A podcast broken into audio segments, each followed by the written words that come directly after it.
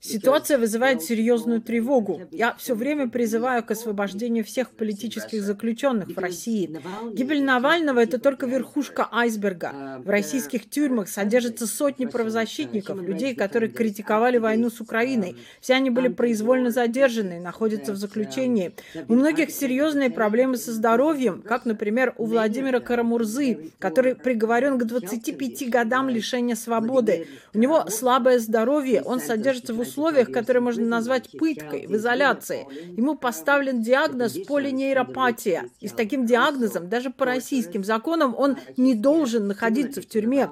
Даже тюремные врачи говорят, что он может умереть в течение одного-двух лет.